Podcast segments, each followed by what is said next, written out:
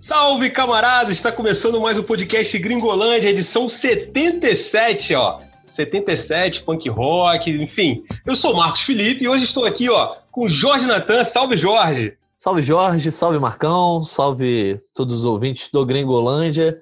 Como você já viu o título, né? Futebol de seleções e eu sou um fã de futebol de seleções, ao contrário aí de, de muita gente que gosta de fute inter. Acho bem maneiro, então vamos falar um pouquinho sobre as seleções mundo afora. Boa, Natan já entregando aí o tema. Né? Vamos falar das eliminatórias sul-americanas que começam nessa semana e também da Liga das Nações, né, que volta nessa data FIFA agora. E para falar também aqui, além do Jorge Natan, está comigo o Daniel Mundim. Salve, Mundim! Salve, Marcão, salve, Natan, salve todo mundo ligado aqui no Gringolândia. Depois de quase um ano, a gente vai ter a volta das seleções sul-americanas e eu, assim como o Natan, gosto bastante também de futebol de seleções, mas só que mais em em ritmo de competição, como as eliminatórias, que para mim, se fosse um, um campeonato assim, né, em ritmo de liga, seria um dos melhores do mundo a acompanhar, mas a gente vai falar um pouco mais sobre isso. Não, então é isso aí. Lembrando também, né, que agora a gente está em uma página aqui especial de podcast só para o Gringolândia, dedicado só a gente aqui, ó, ge.globo barra Gringolândia. Então você tem todas as edições, inclusive tem uma edição bem fresquinha que foi feita pelo Canedo, Felipe Barbalho e o Alan Caldas, é, no início dessa semana, falando sobre a janela de transferências do mercado europeu. Vale dar uma conferida lá, foi um tema bastante bacana, elegendo as melhores contratações. Só que hoje o tema aqui, como vocês já viram, a gente vai falar de eliminatória, falar de seleções, de seleções pelo mundo, né, jogando Liga das Nações. Tem eliminatórias para a Eurocopa também rolando nessa semana.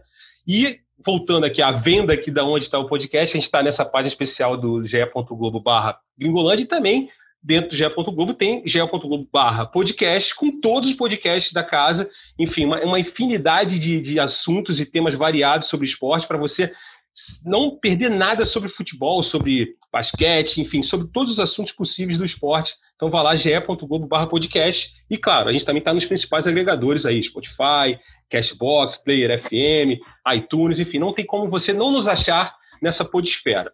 E também, lembrando, né, se você quiser cornetar a gente, alguma sugestão de tema, ou, enfim, elogios também são sempre bem-vindos, arroba gringolândiage no Twitter.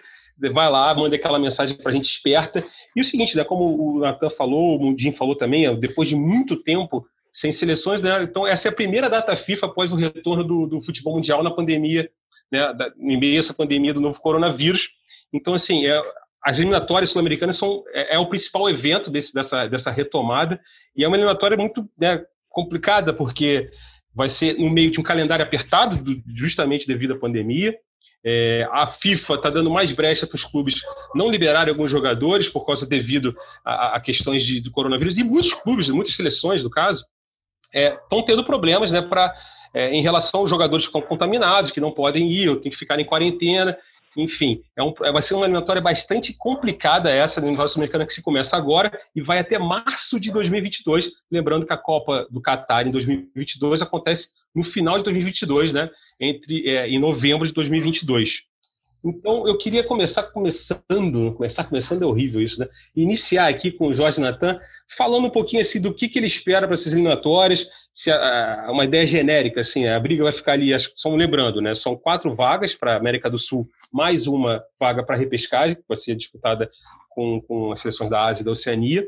Então, eu queria ter uma. O que você pensa dessas eliminatórias? O que você é, espera dessas eliminatórias sul-americanas para essa temporada? Para essa temporada, não, para a Copa de 2022, Natan.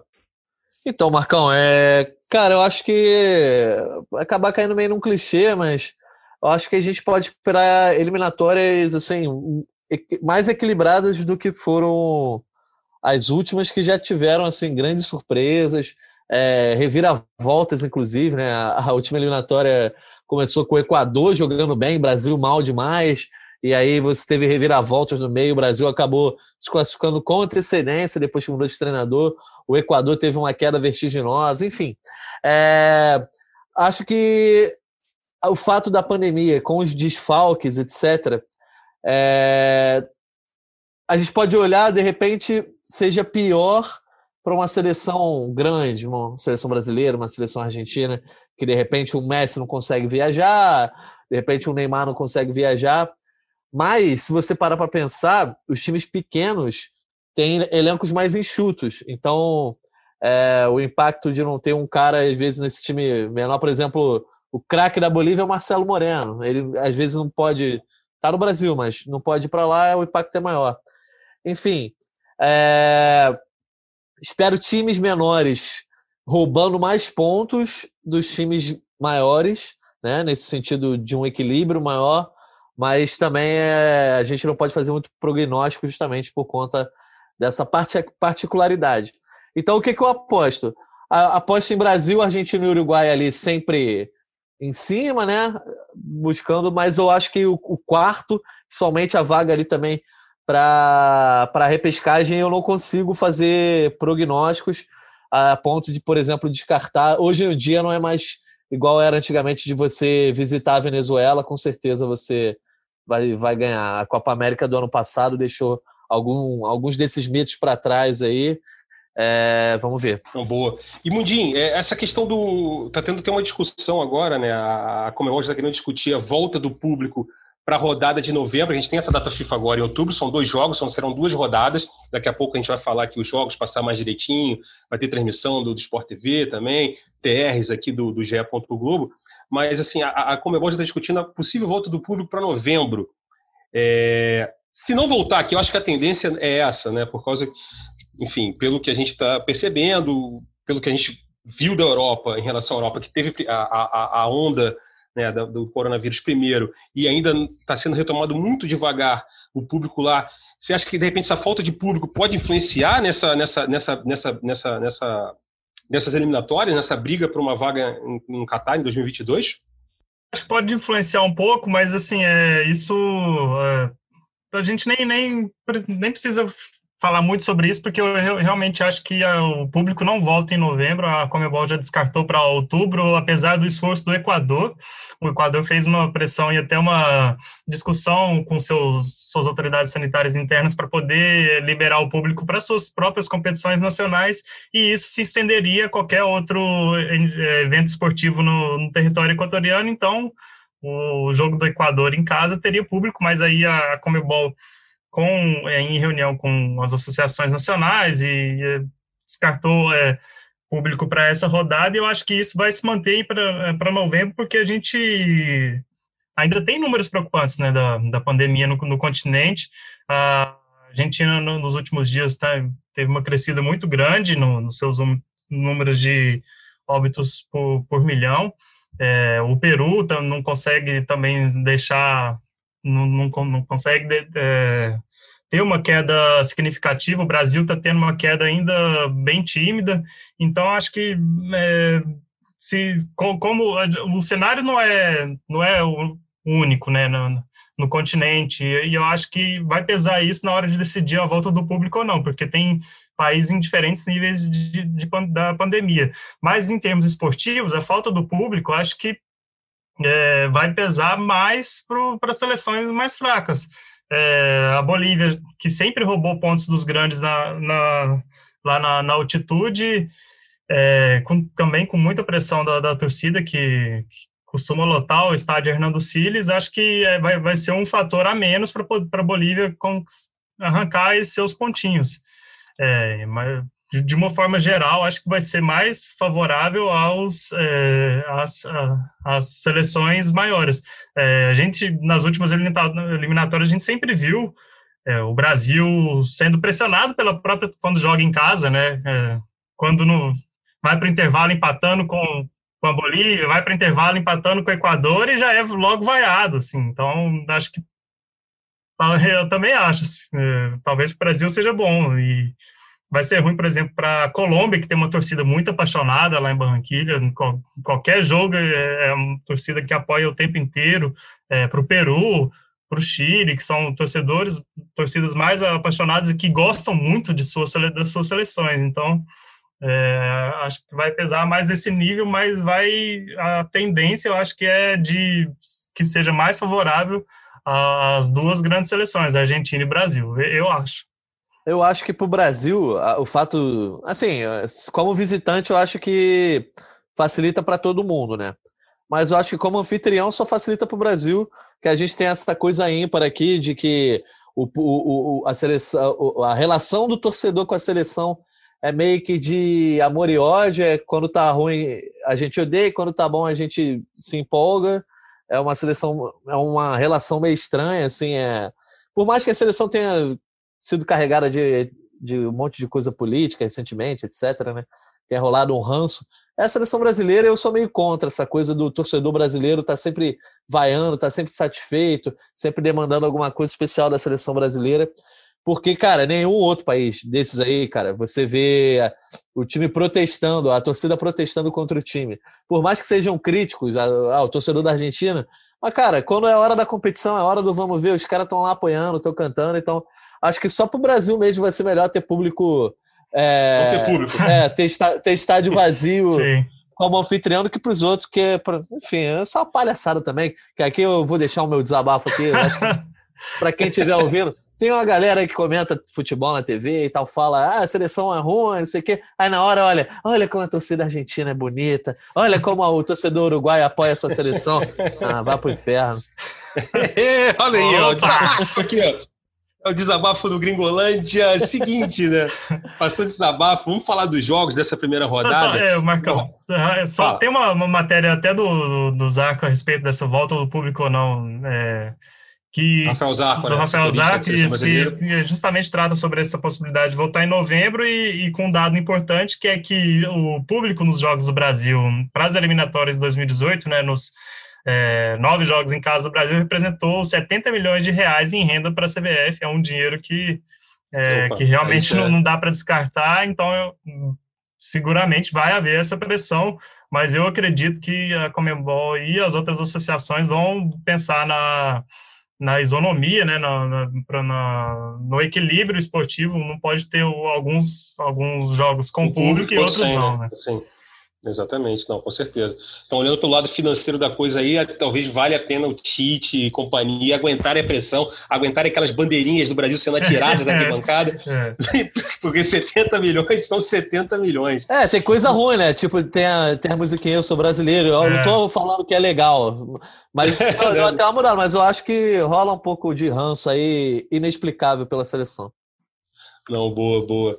Então é o seguinte, né? As eliminatórias começam nessa quinta-feira e são cinco jogos, evidentemente, são dez seleções na disputa. E a gente começa com tem Paraguai e Peru né, jogando no Defensores del Chaco, tem Uruguai e Chile, jogo lá no Centenário, Estado Centenário em Montevidéu, Argentina e Equador em La Bombonera, jogo que o Sport TV vai transmitir ao vivo às nove e meia da noite. Então, é um jogo bacana e o GE. Globo vai acompanhar em tempo real, bonitinho e tal, com vídeos, aquela coisa toda. É, e na sexta-feira, fechando a primeira rodada né, dessa primeira data FIFA, dessa primeira rodada, dessa primeira, é, desse primeiro mês de eliminatórias sul-americanas, Colômbia recebendo a Venezuela lá em Barranquilha, como o Mundinho lembrou aí, torcida compra o barulho mesmo, só que não vai ter torcida, como a gente disse, um lugar onde o pessoal é apaixonado, e Brasil e Bolívia fechando essa primeira rodada na Neoquímica Arena, né, estádio do Corinthians, às nove e meia da noite, com transmissão de todo mundo, né? Sport TV, TV Globo, GE. Globo. Você não tem como não perder é, Brasil e Bolívia. E aí eu pergunto para vocês, é assim, óbvio que a gente vai falar de Brasil aqui, mas a gente está aqui mais para falar talvez dos adversários do Brasil.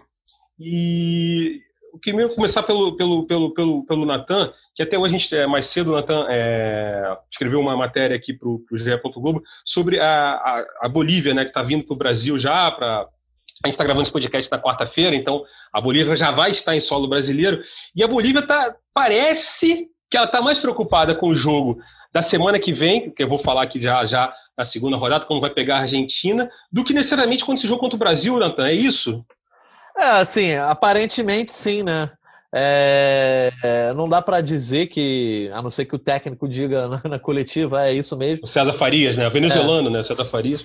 Exatamente. Não dá para dizer, a não ser que ele é firme, mas parece. Assim, é, a Bolívia está vindo enfrentar o Brasil, por mais que esteja, seja sem público fora de casa. Enquanto isso, ela tem um duelo contra a Argentina de Messi, mas na altitude de La Paz. E uma coisa que o, o público, a presença ou não do público não muda é a altitude, né? A dificuldade é, que a altitude traz. Então, é, a Bolívia só convocou cinco atletas que atuam fora da, do país e deixou quatro treinando lá em La Paz. Só trouxe um para o Brasil, que na verdade é um garoto que é, que é da zaga do Palmeiras, né? Do, do Palmeiras Sub-20. Então parece que, assim, por exemplo, os craques, os caras mais notáveis, Marcelo Moreno, tem um charado Cuejá, né? É, vão ficar lá. O, o, que chama atenção nessa, nesse duelo da Bolívia contra o Brasil é que muito se reclama que os técnicos de seleção não têm tempo para treinar. E a seleção boliviana aconteceu uma parada que eu acho que nunca mais vai se repetir na história do futebol. É, os caras estão treinando há 50 dias na Bolívia. O futebol boliviano parou em março, assim como todos os outros campeonatos sul-americanos e mundo afora, e não voltou. E aí o que, que o cara fez? Chamou mais de um mês atrás, é quase dois meses atrás, é, ali em julho, chamou, já convocou os jogadores, os jogadores todos se reuniram lá no CT, eles estão fora de casa, longe da família, etc., numa bolha, treinando há 50 dias. Algo de bom vai acontecer e o Brasil tem o azar de ser logo o primeiro rival, logo o, rival que foi mais estudado e também o rival que não viu o que a Bolívia produziu nesses 50 dias, porque todos os treinamentos foram fechados. Então, ninguém sabe qual, qual é a escalação, tem até a imprensa é, é, boliviana está dizendo, uma escalação ou outra. Mas é interessante, né? Você pegar uma seleção que treina 50 dias. Bom teste, né? É, isso não acontece. Teste, não. Bom, não é nem teste, né? Um grande desafio, talvez, para o Brasil nessa, nessa primeira rodada. Pois é, e aí, só, só para complementar, é, o único problema é que o futebol boliviano está vivendo uma rixa política lá. Então, o Bolívar e o Jorge Wisterman, que estão jogando a Libertadores, mais o Oriente, Oriente Petroleiro, que está com uma rixa contra a federação, não liberaram seus atletas para reforçar. A, gente não é especialista em futebol boliviano, mas são os três principais clubes da Bolívia, a gente pode dizer. O Oriente Petroleiro foi eliminado da Sul-Americana para o Vasco, né? É, certamente tem alguns desfalques aí que vão fazer falta. Pô, verdade, verdade. E só aqui para a gente falar desse jogo, né? E esse, fiz uma consulta aqui naquela aquela média nas casas de apostas aqui sobre esse jogo. As casas de apostas não estão levando em consideração todo esse treinamento, toda essa preparação da Bolívia, não. Né? O Brasil, assim, é, é, obscenando, assim, é obsceno o favoritismo do Brasil nas casas de apostas. Assim, está pagando, em média, 1,06, 1,05 para cada um apostado, contra 20 para 1 em média para a Bolívia. Então, assim, a galera aí que curte uma fezinha, de repente, com essa informação aí do Jorge Natan, que a Bolívia está se preparando, olha aí, vai que consegue ali arrumar alguma coisa para cima do time do Tite. Aí eu pergunto para o Daniel Mundim, Tite, né, os trabalhos começaram na última segunda-feira, o time ficou, a, o grupo ficou completo na terça-feira, é, alguns treinos, muito, um meio de campo muito florido, né, assim, Bruno Guimarães jogando muito bem, é, você tem o Gabriel Menino, que foi convocado agora pelo Palmeiras. Esse time do Brasil para essa estreia, Mundinho, o que, que você espera? É, tem uma certa base né, do que o o Tite utilizou nos últimos amistosos, lembrando que antes da, no Brasil encerrou 2019 meio embaixo, né? Ganhou da Coreia do Sul por 3 a 0 depois de quatro jogos sem, sem vencer, desde o título da, da Copa América. Mas é, é uma, é uma base do que o, o Tite veio, veio mostrando é, num 4-2-3-1. E aí é, é, curioso, porque quando houve a convocação, todo mundo criticou o Coutinho está nessa lista, né? E eu diria que o Coutinho, nesse momento, é um dos principais jogadores, um dos jogadores em melhor fase, né? De todos. Começo de temporada dele no Barcelona. É muito, né? é, muito animador. Assim, é, ele tem. Ele fez, fez, o gol no último empate, fez, deu duas assistências nos, nas goleadas nos dois jogos anteriores. É, o, o, time que o Tite trabalhou na, no, no seu primeiro treino, né, com, é, lembrando que o Alisson foi cortado, né, mas é um, foi um trabalho tático sem o, o sem, sem o goleiro, né, mas é, tem o Danilo, Marquinhos, Thiago Silva e o Renan Lodge, Casemiro, Bruno Guimarães, aí essa linha de três, né, antes do, do camisa 9, o Cebolinha, Coutinho, Neymar e o Firmino, também lembrando que, que, provavelmente se o Gabriel Jesus estivesse à disposição, ele estaria no, no lugar do Firmino. Eu, é um time, para mim, é, eu acho que, que pode, pode render. Eu acho, essa presença do Cebolinha aqui provavelmente é porque o Richarlison ainda não não não está em condições de, de, treino. E, assim, é, com todo respeito aos 50 dias de treinamento da, da Bolívia, é, eu acho que pode até dar um caldo, assim, mas é, eu acho que é uma, é uma tarefa fácil para o Tite e é, o Tite deu essa sorte de, de pegar para né, o adversário mais fraco dessas eliminatórias logo de cara, depois de quase um ano sem poder trabalhar o time. E então a possibilidade de conquistar um resultado tranquilo e dar mais confiança para a sequência é grande, né? E ainda sobre a Bolívia, essa é a primeira vez que o sorteio do, do da tabela das eliminatórias não teve é, uma, um, um chaveamento dirigido para evitar que as outras equipes peguem Argentina e Brasil na, na, na rodada dupla, né? Isso, isso sempre existiu na, nas eliminatórias. Aí não, dessa vez não houve e a Bolívia logo de, logo de cara vai pegar Brasil e Argentina. e... É, assim, esse trabalho de 50 dias, obviamente, Obviamente não, mas provavelmente o técnico não quer fazer uma graça, Sim. busca, mas é, certamente ele está pensando mais em o que esse, esse trabalho pode dar frutos ao longo exatamente. das eliminatórias, não exatamente para essa rodada, né? Porque se a Bolívia sair com um ponto desses dois jogos, aí já vai ser tipo é um, ótimo. um fato muito bom. Eu, e esse, esses jogadores que vieram ao Brasil é, são os que trabalhavam, estavam trabalhando com ele há, em todo esse tempo, né? E os que ficaram lá no Bolívia são os que jogam fora, né? O, o que o Natan falou, incluindo o Timaceiro e o Marcelo Moreno, né? Marcelo Moreno, que joga no Brasil, foi para a Bolívia e não vai jogar aqui em São Paulo contra o Brasil. Cruzeiro está feliz nesse momento, né? Cruzeiro que atravessa uma grande fase, para não dizer o contrário, na Série B. Então, e aí vocês falaram, né, da, desse, da, dessa, a Bolívia teve essa super sorte de pegar Brasil e Argentina, né? a Argentina vai pegar na segunda rodada, então justamente falar aqui da segunda rodada rapidamente, que acontece na próxima terça-feira, dia 13 de outubro, vai ter Bolívia e Argentina, vai ter Equador e Uruguai, Venezuela e Paraguai, e o Brasil sai para enfrentar, enfrentar o Peru lá em Lima, no Nacional, no Estádio Nacional de Lima, e o Chile fecha a rodada contra a Colômbia.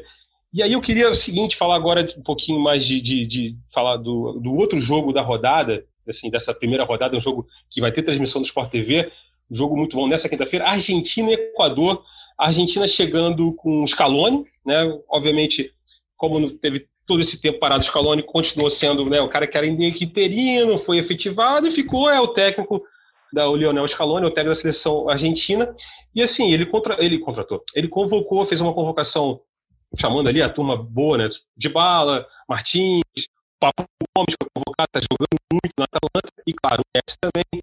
Então, é, Mundinho, esse time da Argentina para essas eliminatórias, o que você espera? Você acha que a defesa, de repente, ainda continua sendo um problema?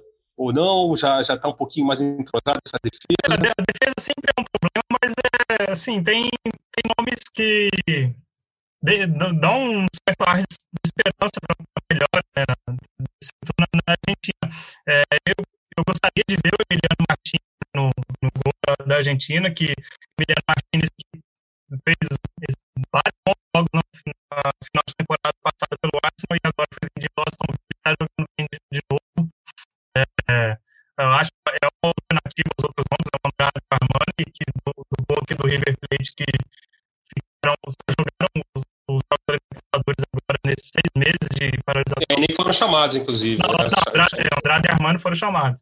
É, e, é, e outros nomes da, da, da, defesa, assim, acho que tem aí tem, tem bons laterais, Montiel e Taliafico, e aí a gente vai para a zaga e que tem o Otamendi, é, e o Kahneman teve que ser cortado, né, foi diagnosticado com coronavírus no, no Grêmio, é, eu acho que a defesa teve o seu salto de qualidade. Tem, tem também o Martinez Quarta, que acabou de ser vendido do River Plate para a Fiorentina.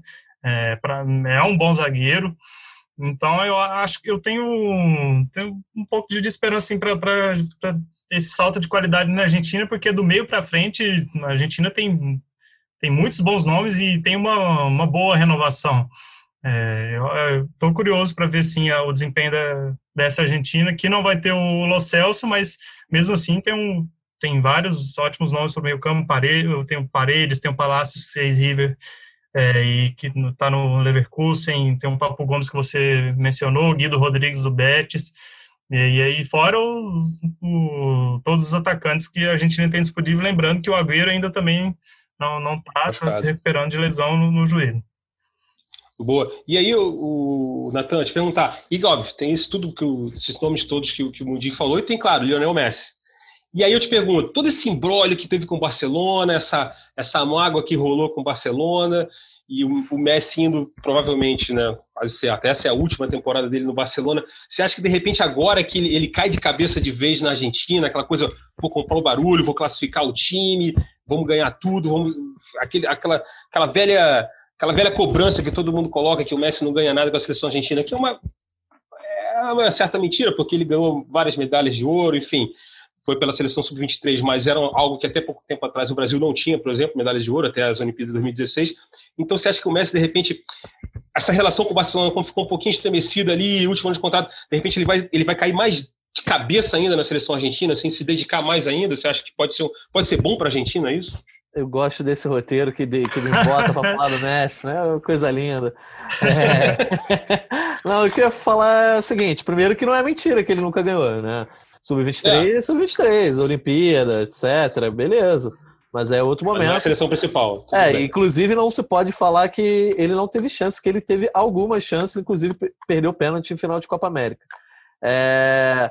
Sobre a questão do Barcelona, cara, acho que talvez ele se sinta é, hoje, hoje em dia se sinta mais à vontade na seleção argentina do que no Barcelona, em termos de convivência, em termos de dia a dia no vestiário. Mas não sei se isso afeta exatamente no, nas eliminatórias, né? Aquela coisa, viaja, você fica uma semana com os caras, né? Vai jogar bem, acho que a Argentina não vai ter sufoco. É, acho, acho que o trabalho do Scaloni não tem muito que crescer até por conta da, dos jogadores, não tem tantas mudanças, né? O, o Mundinho acredita num, salto de qualidade, mas eu acho que na Copa América a gente já viu uma equipe um pouco mais azeitada, né? Como diria o outro. É, inclusive a Argentina se escorou muito no chororô do, de arbitragem, principalmente contra o Brasil, do VAR e tal, para justificar um insucesso. Realmente o, o time caminhava bem. É, não sei se vai influenciar tanto dentro de campo, mas certamente o Messi vai se sentir mais à vontade jogando na Argentina e talvez se sinta mais à vontade sem público. Talvez ele seja um cara que prefira jogar na Argentina sem público para não ter que ouvir umas gracinhas de um pessoal que até tem razão, né? Comparando ele com o Maradona e tal, falando que ele não, não, não faz o que deveria pela seleção. Embora ele tenha feito muitas vezes e, e os companheiros como o Higuaín não estejam não tenham contribuído para ele, mas acho que o Messi vai, vai ter uma boa eliminatória, a Argentina vai ter uma boa eliminatória. É, mas agora, só dar um, um saltinho para falar um, um, pouco macro, é uma eliminatória que a gente, a análise da gente hoje, talvez se, é, que sirva melhor para ao longo de toda a eliminatória, principalmente nos outros continentes que a gente ainda vai falar e tal, é, porque a, a janela de tempo é menor. Por exemplo, as oscilações que os, os, jogadores já tiveram do começo do ano, né, de janeiro ou de novembro, quando eles, as seleções pararam de jogar, né, de novembro para cá, essa oscilação, por exemplo, já ficou pelo caminho. Então, as rodadas concentradas em um menor número de tempo é, evitam que surjam. É, é o problema que não vão surgir tantos jogadores novos. Os jogadores que estão mal talvez não tenham tempo para mudar de clube, para mudar a realidade deles dentro da seleção. Então, é, eu acho que ter um bom começo é muito importante, então, tanto para o Brasil quanto para a Argentina aí, os grandes times, porque depois vai ser difícil mudar de técnico, enfim, é essa coisa que as eliminatórias a gente acaba vendo sempre, né? Não, boa, é, só, só lembrando isso aí que você falou, realmente, né? A gente vai ter essas duas rodadas agora, é, nessa quinta-feira e na terça-feira que vem, dia 13, e depois passar um mêsinho só, já em novembro ali, dia 14 de novembro, já tem jogo de novo, Brasil e Venezuela, por exemplo é o jogo da terceira rodada, e na, na sequência, Brasil e Uruguai lá em Montevidéu, isso em novembro ainda. Vou, aproveitando que a gente falou do Uruguai, Uruguai é outro time né, que, que, que, que, é um dos favoritos, a gente colocou aqui, vai estrear contra o Chile. E é um time assim que não tem o Cavani nessa convocação, né? O Cavani não foi chamado, o Cavani foi talvez uma. Talvez não, foi a grande. Foi o grande nome dessa fim de janela é, europeia, era um jogador que estava sem clube, então podia ficar ali é, escolhendo o seu futuro a dedo, escolheu o Manchester United, vai vestir a camisa 7 do Manchester United, uma camisa nada pouco pesada, né? só jogou ali um tal de Beck, um tal de Cantona, um tal, um tal de Cristiano Ronaldo, um tal de Jorge Best, enfim. o Cavani aceitando desafio, mas agora para enfrentar o Chile, né, não está convocado, mas o Soares, né, Mundinho, está convocado, o cara que fez também sofreu com esse dilema aí que a gente falou um pouco do Messi do Barcelona, o Soares sofreu mais, teve que sair do Barcelona, foi e foi para o Atlético Madrid, começou bem no Atlético Madrid, fazendo gol e tudo mais. É outro time que, que e é um time que já está mesclando mais o Uruguai, a gente está começando a sentir, é, era aquele time um pouco envelhecido, mas agora a gente já tem uns caras tipo Valverde, é, o próprio Torreira, que também trocou de clube, né? Foi, vai jogar com o Soares no Atlético Madrid, inclusive, o Torreira, que era do Arsenal. Então, acho que é, essa seleção do Uruguai também é uma seleção que pode dar que pode assim, dar bons jogos nessas eliminatórias, né? Ah, acho que é, com certeza. Acho que é, o Uruguai também passa por uma renovação que a gente já viu até na última Copa do Mundo, uma, um esboço dela, e uma renovação bem, bem empolgante, principalmente no meio campo, que a gente sempre falou do. É, era o Arevalo Rios ali por 10 anos batendo em todo mundo, né? É, Gargano e Alévo. Isso, é. É, é, Christian Rodrigues, Ceboia Rodrigues. É, agora, Essa galera. Agora tem o Torreiro, Valverde, Betancur, Nandes, é, De La Cruz.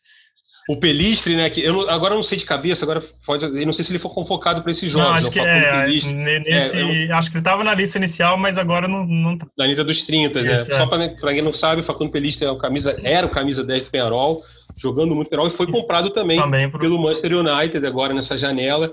Obviamente ainda não deve, né, não vai ser titular no Manchester United, ah, vai ser um ah, cara que vai evoluir 18 lá. 18 anos só, né? 18 anos.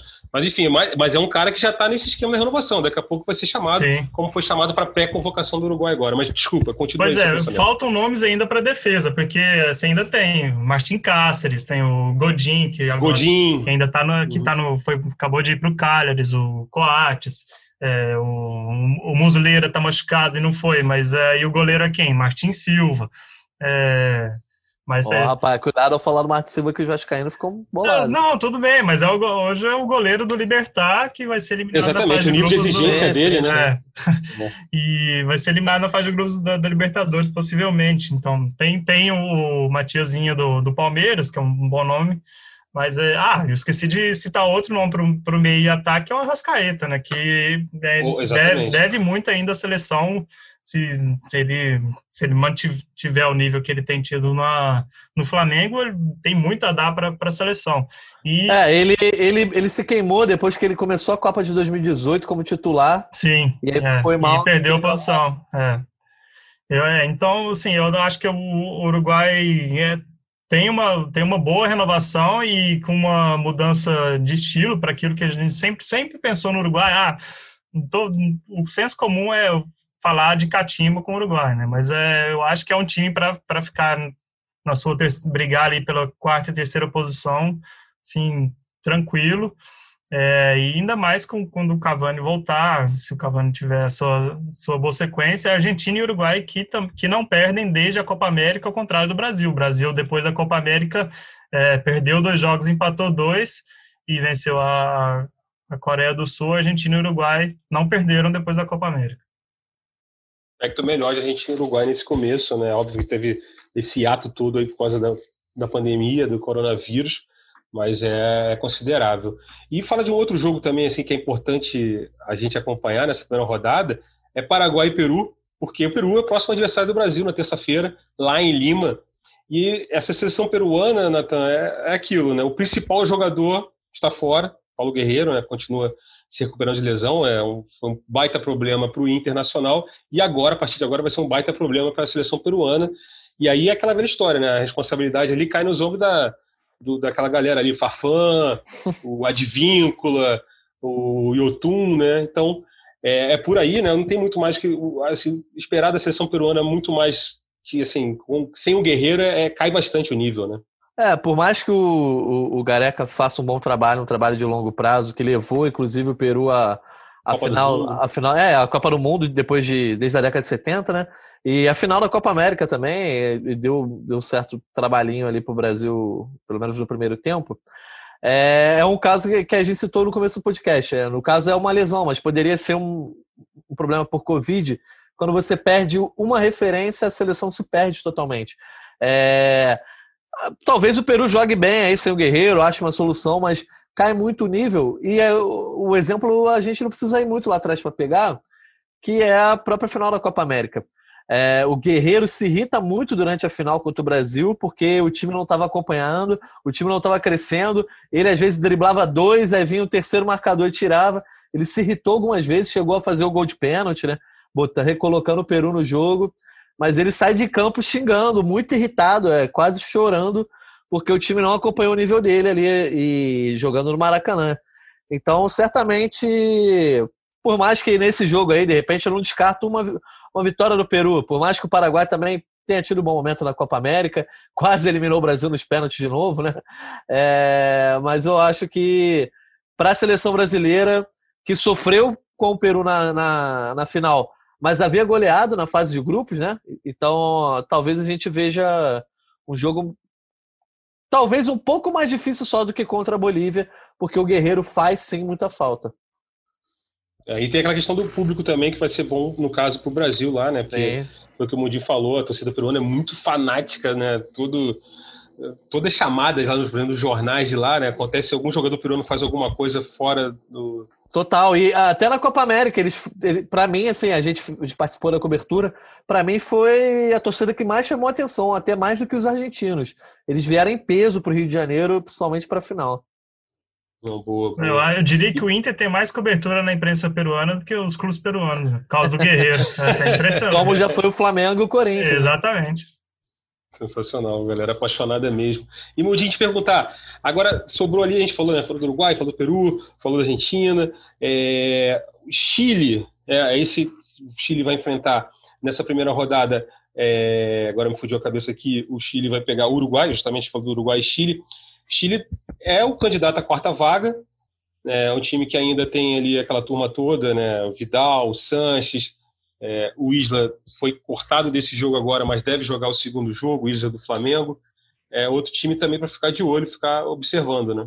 É outro, é outro time para ficar de olho, mas eu acho que o Chile também vai ter dificuldades assim para poder conquistar essa vaga, na, vai brigar ali pela repescagem, porque eu vejo é, Colômbia e Uruguai bem à frente assim do, do Chile. É, o Chile não tem uma renovação tão empolgante quanto esses times. É, acho que o, o, time da Colômbia é bem, bem interessante. É, em... é só um detalhe, Budinho, só te interromper Sim. sobre isso aí que você falou, que eu, tava, eu tinha pego aqui um insight, por isso que eu fiquei enrolando para te fazer a pergunta, é justamente o Chile, você falou essa questão da renovação, e de fato, ó, não tem nenhum jogador com menos de 20 anos convocado na lista. É. E tem 11 dessa lista de convocados, a lista inicial, 11 acima dos 28 anos. Então, assim, é um time que ainda, né, ao contrário do Uruguai, que você falou, né, da renovação, da própria Colômbia, ainda não está não, não, não tá rolando essa renovação no Chile. Não, pois é, não, não tá e acho que vai, vai ter muitas dificuldades, assim, é, tem... Não, não, não tem um novo nome para o gol, assim, é, tem toda aquela briga do Bravo com os demais é, líderes do elenco, é, então acho que o Chile, o Reinaldo Rueda vai ter sim dificuldades para nessa nessa campanha porque é, tem tem times aí que, que, que podem surpreender, Venezuela pode surpreender, é, o, o Peru, embora eu acho que o Careca tenha feito milagres com esse Peru, com a, a final da Copa América e, e, a vaga na Copa do Mundo, acho que o, o Peru está no está no mesmo nível desse, desse time, que os chilenos não nos ouçam, porque falar mal do Chile, assim, né, nesse, no futebol chileno nesse momento, é, assim, é um, é um traje para eles, mas é, o Sanches não, não, tem, não tem sequência na, na Inter, enfim, é, eu acho que não, não, tem uma, não tem uma estabilidade que leve a gente a crer que o, que o Chile vai, vai, cons vai conseguir brigar por, por essa vaga até, a, até o fim. Não, boa. Então aqui, a gente já falou dos principais jogos aqui da América do Sul, das eliminatórias da América do Sul. Agora eu quero saber, eu vou começar falando o meu pitaco primeiro, depois eu queria saber do Natan e do Mundinho, aqui no podcast Gringolândia 77, a gente falando de eliminatórias, falando de Liga das Nações e da data FIFA dos jogos em geral das seleções né, que estão voltando agora, depois de muito tempo, jogos sem jogos de seleções pelo mundo. Então eu quero saber assim, os quatro classificados da América do Sul. É a missão e glória é essa. Eu já vou soltar aqui, obviamente, não, não necessariamente primeiro ou segundo, mas vai Brasil, Argentina, Uruguai e eu boto uma fezinha na Colômbia. Eu acho que a Colômbia, o Rames Rodrigues, né, tá, voltou a jogar bola com o Carlos Ancelotti lá no, no, no Everton e de repente pode ser o grande comandante desse time nessas eliminatórias. Então eu voto Brasil, Argentina, Uruguai e Colômbia. Mundim. E o quinto? Ah, é. E Quem vai para a repescagem? Também, botar uma repescagem também? Claro, Claro. é. É o mais difícil. Repescagem, né? então, a repescagem, eu vou com uma zebrinha aí. Eu vou, eu vou com o Peru. Boa. Não é de zebra, né? Porque o Peru foi para a última Copa também. Ah, Ah, Eu diria que é. vai lá, Mundaço. Eu, ah, não, os quatro, para mim os quatro são esses: Argentina, Brasil, Colômbia e Uruguai. E aí o quinto colocado realmente é difícil apontar. Eu vou ficar, apesar de eu ter, ter falado tudo isso sobre o Chile, eu vou ficar com o Chile. Ah, mas o Chile é uma seleção que muita gente espera que talvez classifique, né? Sim. Entre os quatro. E em É, quinto é uma decepção, Na- de certa forma. Nas últimas eliminatórias foi uma tremenda decepção. Lembrando que na- nas últimas eliminatórias foi o- teve eh, toda aquela história da. O Chile entrou com. ganhou pontos né, do jogo contra o Peru. Por um, Sim. agora escalação irregular, não, não me lembro qual. É, e se não, se não tivesse sido isso, o Chile teria ido e o Peru não. Eu, é. eu não vou dar de- não vou dar detalhes porque a memória vai falhar, mas isso é um fato. Boa, Natan. Então, eu vou junto com vocês. Acho que o Uruguai chegou desde 2010, né? Acabou alcançando um patamar novo aí, é meio que uma obrigação, como se vê Brasil e Argentina se classificando. O Uruguai voltou até essa obrigação, né? Acho que a Colômbia também pega uma vaga. Cara, em quinto lugar, eu vou botar aí um, um trabalho que vinha sendo bem conduzido, sofreu um baque, porque o Dudamel veio para o Galo, mas eu confio, acho que tem nomes interessantes e já que é para botar zebra para ganhar sozinho, eu vou botar Venezuela Isso. e na quinta colocação. Ser outra história. né? Lembrando que a Venezuela é a única seleção sul-americana na história que nunca foi uma Copa do Mundo, né? Até a Bolívia conseguiu sua Sempre foi saco É, de exatamente. Até a pancada. Bolívia conseguiu sua vaguinha ali em 94, mas a Venezuela nunca, mas na opinião de Jorge Natan, no Gringolândia 77, hoje, 7 de outubro de 2020, a Venezuela vai. Vamos cobrar daqui a março de 2022. se ainda estivermos por aqui, vamos cobrar essa. Aí também, se for também, bicho, aí, merece um prêmio, merece. Ah, eu vou Pô, tirar merece, pô, tapete vermelho e tudo lá em Maracaibo. Enfim, a nossa nobre. Fé no Soteldo. Ele Soteldo. Boa. É. Não, boa, boa. Seguinte, agora só dar um panorama de como estão as outras eliminatórias. É, não estão, né? Nesse momento, não tem jogo nenhum de, de, de eliminatórias para a Copa do Mundo de 2022. Vai tudo começar a partir de março do ano que vem, né? na, na próxima data FIFA, a primeira data FIFA de 2021. Lembrando que tem essas duas datas FIFA agora, em out- essa de outubro e em novembro. E em março de 2021 aí começa, vamos supor, a, na, na, na, na, Conca, na CONCACAF, desculpa, na FC, que é a, a, a, Federação Asiática, os jogos estão tá na terceira fase ainda, as eliminatórias, tem, tem, não dá nem para fazer uma previsão de quem tem chance, quem está eliminado, tem muitas seleções ainda brigando.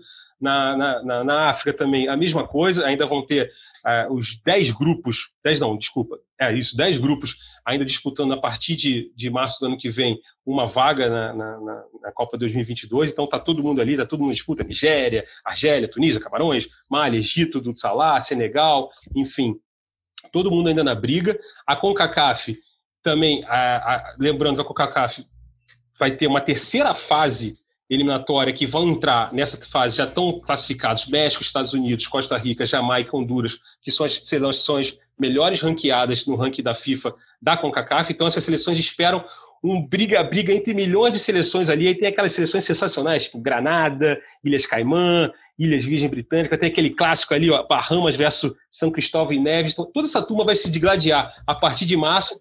Os clássicos dos paraísos fiscais. Boa, isso né? aí, boa, boa. Galera, um clássico assim, os jogos são pobres em qualidade, mas assim, nos arredores dos estádios ali tá muito rico, né? Opa. Tá cheio de dinheiro.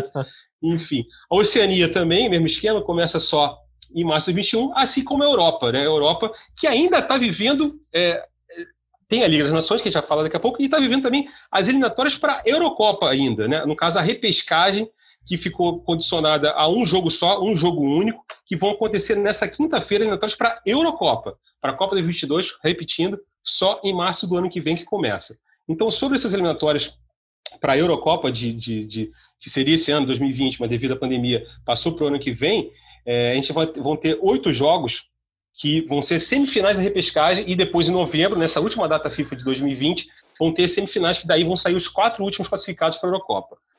Nessas semifinais que acontecem agora na quinta-feira, a gente vai ter alguns joguinhos bons. Ó. Bulgária, Hungria, Islândia e Romênia. Islândia que foi sensação da, da última Euro. É, Bósnia e Irlanda do Norte. Eslováquia e Irlanda. Escócia e Israel. Geórgia e Belarus. Macedônia e Kosovo. E Noruega e Sérvia, que talvez seja o jogo mais legal. Noruega, né, do, do fenômeno Haaland. É, contra a Sérvia do, do Mitrovic, do, é, ídolo do Jorge Natan, né? O Mitrovic, jogador centroavante do Fulham, o time que o Natan gosta muito, mas estou brincando. Enfim, vai ser um joguinho bom nessa, nessa, nessa, nessa quinta-feira, nas eliminatórias da Eurocopa. Alguma coisa para falar sobre as eliminatórias da Eurocopa? Alguém que. Alguma seleção que vocês acham que pô, essa tinha que ir para a Eurocopa porque vai ser bacana? Ah, ah, Noruega. Noruega com o Haaland. Todo Odegaard, né? O Haaland na Eurocopa, isso. Odegaard, Odegaard. É, são bons personagens para a gente ver numa competição do tamanho de uma Euro. Não, boa, boa. É, basicamente isso, assim, é, talvez a UEFA seja a confederação que mais é, se ferrou com a muitas pandemia. competições, né? São muitas uh, competições. É porque é, é, muito apertado, né? Além da, além da, da Euro, da eliminatória para Euro, tem a eliminatória para a Copa e criar a Liga das Nações. E aí você teve que abranger tudo, era sempre aquela coisa justa. Junho acabava a Eurocopa, aí você mudava a chave para a eliminatória, então o Seferin e, e companhia estão se virando, até que se viraram bem, assim, né? Se não pois, vier pois é, se, uma se, terceira onda forte aí, né? Se ferraram, mas assim, ah, quem tem, quem tem os melhores recursos para buscar soluções, né? Porque é, o calendário é apertado, mas assim, é, os protocolos são mais facilmente executados, porque os deslocamentos são Sim. menores.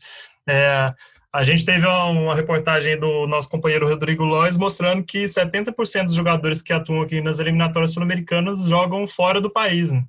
Então, pra, com toda essa questão de quarentena e tal, e poder garantir a segurança de todos esses caras para poder cruzar o oceano para vir para cá é complicado. Então, nesse aspecto, ah. assim, a, a UEFA tem dá, dá para poder levar melhor. Ela se ferrou, mas não foi um Sim. ceferrão. Foi um ceferrim. igual o Opa! Ah, moleque. Gostei, eu não, eu confesso que eu gostei. então, aproveitando aí que vocês falaram do Haaland, eu vou pegar ele como gancho para a gente falar da Liga das Nações. Liga das Nações que vão ter jogos no sábado e no domingo, é, onde estão alguns jogos. E o Haaland, né, tiver, essa vai ser a terceira rodada da Liga das Nações, 2020-2021. O Haaland é o artilheiro da Liga das Nações até agora, com três gols né, pela Noruega, evidentemente. E seguinte, é, Liga das Nações.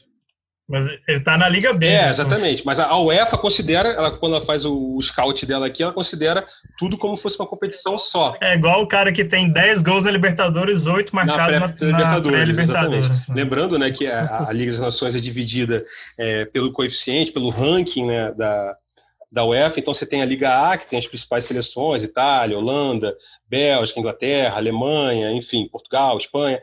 Aí tem a Liga B, que já vai diminuindo a força, a Liga C e a Liga D, onde está aquela galera né, que tipo, poderia fazer um grande torneio lá, que a gente falou agora há pouco com, com as Ilhas Caimã, com, com São Cristóvão e Neves, que vão dar belos jogos em São Marino e Ilhas Caimã, por exemplo. Né? Isso é um clássico alternativo.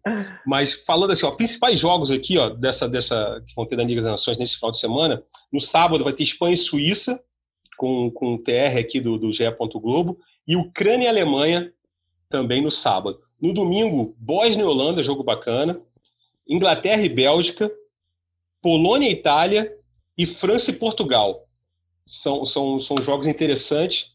Ainda tem Croácia e Suécia também, né? Croácia atual vice-campeã mundial. Jogos bacanas assim. Essa Liga das Nações, Natan. Fala comigo. Expectativas? Cara, expectativa enorme é, por algumas questões. Primeiro que eu acho que o formato que a UEFA foi muito certeira, assim. É muito legal você ver ah, os times jogando entre si e com essa coisa de só passar um e se você der mole você é rebaixado, como a Alemanha foi e a UEFA é, no tapetão Fez manteve um... a Alemanha, mudou o formato, para quem não lembra, a liga né, acabou mudando de formato.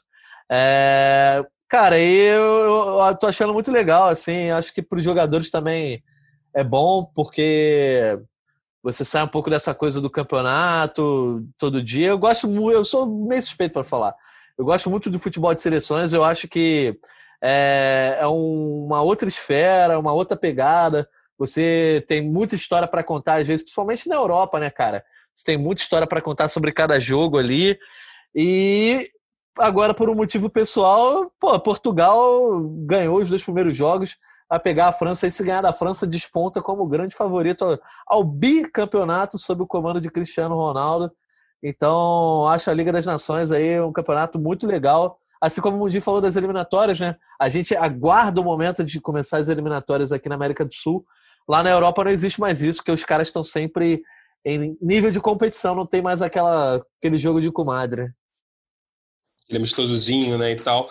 Inclusive, essa, a gente está gravando esse podcast na quarta-feira, estão rolando alguns amistosos, assim, algumas seleções, inclusive, que é, estão na rodada da Liga das Nações no final de semana, estão disputando amistosos nesta quarta-feira, então a gente não vai entrar nesse detalhe aqui, só é, explicando, dando aí, o Portugal é líder do grupo 3 da Liga A, com seis pontos em dois jogos, como o Nathan falou, junto com a França, então vai ser um tira-teima ali, a França também ganhou seus dois primeiros jogos, contra a Suécia e Croácia, então vai ser, vai ser, vai ser, vai ser tipo uma grande, não a final, porque ainda né, tem, tem os jogos de volta ainda, mas é um, é jogo bastante importante. Mundinho, algum outro jogo destacado dessa Liga das Nações que você tem história para contar? É, tem o, o Ucrânia e Alemanha tem, tem um dado curioso aí a respeito do é, da, da Ucrânia que foi um, um, dos goleiros, né, foi diagnosticado com coronavírus, não teve, não, não vai poder jogar, e aí um, um dos auxiliares do Shevchenko, tem, que tem, se não me engano, tem 45 anos, é, que já está aposentado há muito, há um tempo, teve que ser, e é ex-goleiro, né, teve que ser chamado para poder ficar no banco, né, é só uma, uma historinha que é essa. Mas como é que esse calendário vai ser apertado? Isso, é, né? são histórias de, de pandemia, de futebol na pandemia, né? Isso está eu só estou pesquisando aqui para poder dar o nome certo aos bois, mas assim, é um jogo interessante porque a Ucrânia tem feito bons jogos. É... Eu posso falar o nome do cara ah, aqui? Por fera? favor. Alexander Chovikovsky. é, foi goleiro do Dinamo de Kiev, né, clube, clube onde o Shevchenko é, foi ídolo pra caramba também. E aí é aquilo, ele se aposentou há pouco tempo, aí vai ter que integrar, vai integrar Exatamente. O, o, banco de reserva. A princípio, no amistoso, não sei se ele vai ser levado para a Liga das Nações também no final de semana. Mas a é, Ucrânia e a Alemanha é um, um jogo interessante desse grupo 4, porque a Espanha está liderando com quatro pontos e faz um jogo duro contra a Suíça, e a Ucrânia tem três pontos e a Alemanha tem só dois, né? A Alemanha que já tinha, já está nesse grupo por causa do tapetão que vocês falaram antes e está correndo risco aí ainda de, dessa vez, ser rebaixado de verdade. Boa. Então, olha só, finalizando aqui, fazer uma roda de palpites aqui para esses jogos principais da Liga das Nações. E depois eu, o Natan jogar, a gente vai falar um pouco já do nosso, né, dar um spoiler do nosso tema da semana que vem, que vai ser também sobre seleções. Mas primeiro eu vou começar com os pitacos aqui. Vou picar pitacos só da dupla aqui, ó. Espanha e Suíça, Natan. Espanha, vitória da Espanha. Espanha, Espanha. No Mundinho? Ah, Espanha. Sim. Sem placar, sem placar, né? Espanha. Sem placar é Alemanha. Ucrânia e Alemanha. É. Jogo, o jogo empate. É Ucrânia. Empate. Eu tá vou tradicional, é. vou vitória da Alemanha. Boa. É, Polônia e Itália, no domingo, dia 11 de outubro, Mundinho. Itália. Polônia, olha o Lewandowski Eu sei, mas aí, Tranquilo. Itália. Itália. Eu vou de Itália também, mas ambos marcam. Essa é boa. E aí, França e Portugal não precisa nem perguntar pro Natan, né? Não precisa. Eu acho que vai ser, acho que vai ser um empate. Empatezinho. Lembrando que o jogo, lá, o jogo é em Saint-Denis. Ah, ué? Não vai apostar em Portugal? Não, porque, sinceramente, eu acho que é um jogo que as equipes vão com mais cautela, porque uma derrota significa necessidade de vitória na última rodada. É a última rodada? É na última rodada, ah não, penúltima rodada, para se classificar, né? Porque assim, basicamente para mim são os dois times que vão brigar por uma vaga e como é só o primeiro que se classifica, quem ganha esse jogo, né?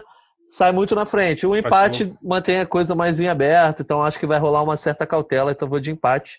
E mais torcendo por Portugal, obviamente. E Mudim?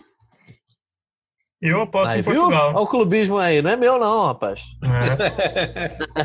não, só, só um palpite, não, não tem nada é. de Não, mas eu não descarto nenhum dos resultados, é por isso que eu vou para empate. E fechando aqui, ó, semifinal da última Copa do Mundo sendo reeditada nesse final de semana, Inglaterra e Bélgica. Se eu começo? É... Cara, eu vou de Inglaterra. Vou de Inglaterra porque eu acredito aí muito nesse trabalho do Southgate, embora os moleques pareçam que estão aí no, no momento. Vida, vida louca, louca né? total, estão dificultando o trabalho. Só para quem não, não, não, captou, né, o Foden e o Greenwood foram cortados dos amistosos né, que, que, tiveram há pouco tempo atrás, é, que não era data FIFA, a seleção inglesa, porque é, furaram né, o isolamento para fazer festinha com, com as mulheres e tal, a garotada nova, né, se perdeu ali na, no, no, no negócio, e, e, agora eles não foram nem convocados para esses jogos da Liga das Nações. É, e, agora, recentemente, o Abraham, o Sancho e, e, e mais um agora que eu não me lembro. E, e teve o episódio também do Maguire que, que deu do Maguire que deu, deu porrada lá no, ah, pois no é. policial então, na Grécia. A galera né? toda aí tá envolvida em polêmicas. Fora de campo, a Inglaterra, é, a Inglaterra. E a Inglaterra tem muito essa coisa da ética, do que o jogador representa, ainda mais na seleção inglesa. Entendeu? O Terry, a gente lembra da história do Terry. Enfim, é. não vamos nos alongar muito, mas eles ligam muito para a imagem, principalmente do cara que está vestindo a camisa da seleção. Então, é, parece que é algo no, é, pouco importante, mas na Inglaterra é bem pesado. Ah, boa, boa. E Mudinho, até Roberto, para finalizar. Ah, é, nesse jogo eu vou de Bélgica por causa de, de tudo isso que a gente falou. Mas a, mas a seleção inglesa é, é muito, assim, para o futuro é A seleção inglesa é o que a Bélgica era, é, a, porra, essa promissora geração belga. A promissora geração britânica. boa, boa. Então, então é isso. Natan, vamos entregar aqui um pouquinho, fala um pouquinho da, da, do tema da semana que vem, para a galera já ficar ligada quiser já dar aquela cornetada nas redes sociais. Pois é, então, já dando notícia para a semana que vem, a gente vai falar sobre quem está melhor aí no mundo das seleções, né? A gente acaba traçando esse panorama justamente quando começam as eliminatórias, esse panorama vai se consolidando ali até a, a Copa do Mundo, e sempre a Copa do Mundo chega com um, dois, três favoritos.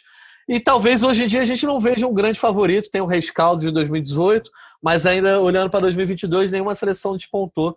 Então a gente vai fazer uma análise pegando esses jogos aí dessa data FIFA de novembro que tem é, jogos na América do Sul e na Europa, que no fim das contas acaba sendo é, o foco das seleções. E aí eu queria propor um exercício aí com autorização do Marcão, que cada um desse o seu palpite de quem é a melhor seleção do mundo hoje em dia.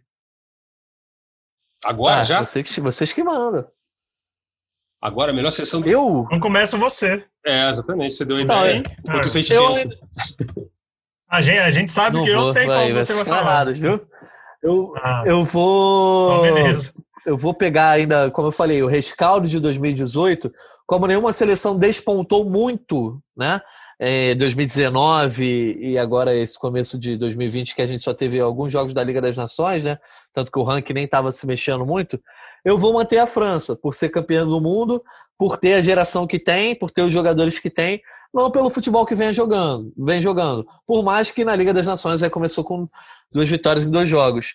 É, então, eu acho que não tem nenhuma grande seleção acima das outras. Mas como a antiguidade é posto e campeão mundial sempre tem seu valor, eu vou de França, mas embora você achasse que eu ia botar Portugal, Portugal tá ali galgando e quem sabe esse jogo aí seja importante para essa virada de chave, né? Boa. Mundinho. É, então, eu não não, não diria que é a melhor seleção do mundo, mas eu chamo atenção para Portugal, porque tem, tem jogadores muito interessantes, tem, tem um time muito interessante, principalmente do, do meio para frente. É, Bernardo, Fernandes, Bernardo Silva, Bruno Fernandes, é, Diogo Jota, Ronaldo, João Félix, muitas, muitas, Diogo João Jota, João Félix. É muita gente, é muita gente boa, rapaz. É, ó. Não, sério, você, a gente vai falar mais depois, mas, ó, lateral esquerdo Rafael Guerreiro, tem, na direita tem Ricardo Pereira, João Cancelo, Sim. tem Rubem Dias, pô, tem Rui Patrício, aí tem os caras do Wolverhampton, Podens, Rubem Neves, tem muita gente. É a base do Wolverhampton ali, né? Pedro Neto, é, isso. É, bota o Nuno pois Espírito é, Santo ali que resolve tudo, mas é... Mas, assim, é uma geração bem promissora e tem todos os gols do Cristiano Ronaldo, né? Então, acho que é, é um time que, se for bem, bem trabalhado, pode, pode dar um trabalho, assim, na, na Copa e é o que, para mim, é o que mais empolga né, nesse momento no, futebol de seleções. Boa, boa. Eu, eu também, assim, eu ia ficar com uma das duas também, não tinha como fugir disso, assim. Eu acho que a Bélgica é uma seleção que sempre me encanta, por causa do De Bruyne, principalmente, só que está sem né, a temporada do Hazard, nem começou ainda, nem conseguiu estrear ainda pelo Real Madrid. É. Então, assim, é um jogador que, né, pegando 2018 como o Natan é, usou como base, você tinha o Hazard ainda destruindo em 2018, meados de 2019, e a temporada do Hazard, desde que ele foi para o Real Madrid, foi praticamente nula, não jogou. Então, acho que a Bélgica é, não, não deixa de estar nesse patamar aí de França e Portugal e entre as duas, eu acho que eu fico com a França, seguindo também o critério do Natan. E é um time que ainda se dá o, a, a, a, ao luxo, isso, a palavra luxo, de deixar um Benzema fora, por exemplo. Por toda, já, por toda é. existe toda a questão é, política, a questão de bastidores com Benzema na seleção, que a gente sabe tal, tretas antigas com técnico, com jogadores, aquela coisa toda, mas de qualidade. Você deixar um cara em uma seleção do mundo, acho que nem Brasil, nem Argentina, tivesse um jogador do nível do Benzema, ia deixar ele fora. A França consegue deixar e fica de boa. Foi campeão mundial sem ele, inclusive. Então, acho que a França, talvez ali, eu botaria a França como a principal seleção do mundo, mas foi isso que o Natan falou, já entregando um pouquinho do tema do Gringolândia, podcast aqui de futebol internacional do GE. Globo na semana que vem. A gente vai tentar né, dizer, e a gente já vai ter uma ideia melhor, porque a gente vai ter esses jogos das eliminatórias sul-americanas, como a gente disse, que começam nessa quinta-feira. Vão ter os jogos da Liga, da Liga das Nações, jogos das eliminatórias para a Copa, amistosos. Então, assim, a gente vai ter um pouquinho, uma ideia um pouquinho melhor do que como estão as seleções para nesse caminho, né, nessa, nesse road to Qatar, nesse caminho, nessa estrada para Qatar 2022. Acho que é isso então, né, Natan? Mundinho, recados finais? Ah, é isso. Vamos, vamos ver aí quem se sai melhor nesse jogo Portugal e França, mas também vamos dar atenção para as eliminatórias sul-americanas. Brasil, Argentina, aí vocês vão acompanhar no Sport TV, no GE, Globo, etc. Enfim, eu gosto muito de futebol de seleção. Quem gosta também, junte-se a mim. boa, boa. Ô, Mudim. É isso, eu acho que também encerro falando, colocando o Brasil nesse bolo aí de, de melhores seleções. Tem tem muita gente boa ainda para estrear. Estou curioso para ver o Bruno Guimarães com o Casimiro nesse meio campo. É, o Arthur sequer foi chamado e ainda pode se evoluir lá com o Pirlo, né? Dar uma boa, sim, exatamente, se emendar uma boa sequência na Juve também pode entrar nesse meio campo. Tem, tem uma molecada boa para poder jogar e tem vários ótimos nomes. É um time, é um time bom, então, sim, que seguramente está nesse top 5 aí do, da, de, do futebol de seleções no mundo. Estou curioso para ver. É isso. Boa, boa. Então é isso, ficamos por aqui. Lembrando que você pode escutar a gente né, nos principais agregadores e agora também tem uma página bacaninha aqui só para a gente aqui no ge.globo, ge.globo barra gringolândia. Então tem todas as edições lá. Lembrando que tem, além dessa edição, tem uma edição quentíssima dessa semana ainda sobre o mercado de transferências europeu, que fechou nessa semana, várias contratações bacanas, muitos brasileiros trocando de clubes aí, o Rafinha Alcântara, né? Irmão do Thiago Alcântara, filho do Mazinho, indo para o PSG, por exemplo, é, o Rafinha indo do Rennes para o Leeds United do Bielsa, enfim, tem muito, muitas histórias bacanas lá, escute esse episódio, está bem bacana. Acho que é isso, eu sou o Marcos Felipe, estava aqui com Jorge Natan e Daniel Mundim. A gente volta semana que vem com a edição sempre bacana de Juliana Sá, coordenação de Rafa Barros e André Amaral. É isso, até a próxima. Tchau, tchau.